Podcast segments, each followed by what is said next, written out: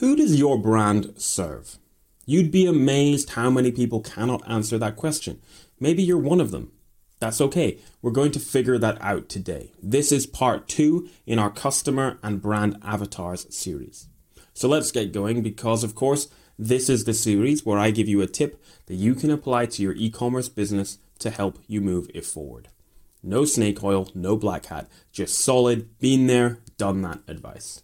I'm Ben Leonard, and I built, scaled, and sold an international seven figure e commerce business. This is Ecom Made Easy. When you really know who you serve, you can understand the problems they have and how you can create products to solve those problems. Let me give you an example. King Kong Apparel, over at kingkongapparel.com, understands their customers. They understand their customers because they are their customers. They know the problem their customers experience. So they solved it. You see, King Kong's customers are CrossFitters, and the founders of King Kong Apparel are also CrossFitters. Now, CrossFit, if you don't know, is like a very intense circuit training class. Sort of. Anyway, most CrossFit gyms are a simple unit with a concrete floor. King Kong's founders had two problems with the duffel bags they were carrying their gym equipment in. One, they got ripped up quickly on the rough concrete floor of the gym, and two, they were not well designed to carry their gear, like a weightlifting belt. So they created more robust bags which were specifically designed to carry their gear.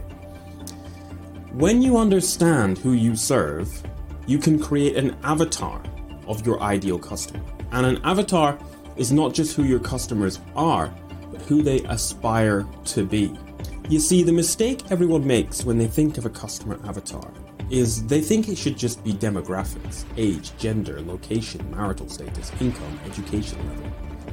That stuff kind of matters, but what matters more is this your customers' goals. What do they want to achieve and what do they aspire to?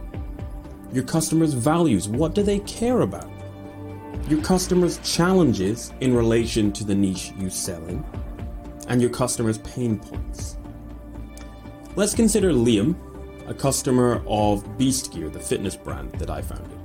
Now, Liam's goal is to 2x his back squat, 2x body weight his back squat, right? Basically, he wants to squat a lot of weight.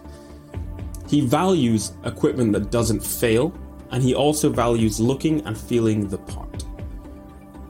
His challenge is he can't afford the best equipment, and his pain point is that the equipment he can afford is poor quality. Knowing that information, do you think that puts us in a better position to provide solutions to Liam's problems?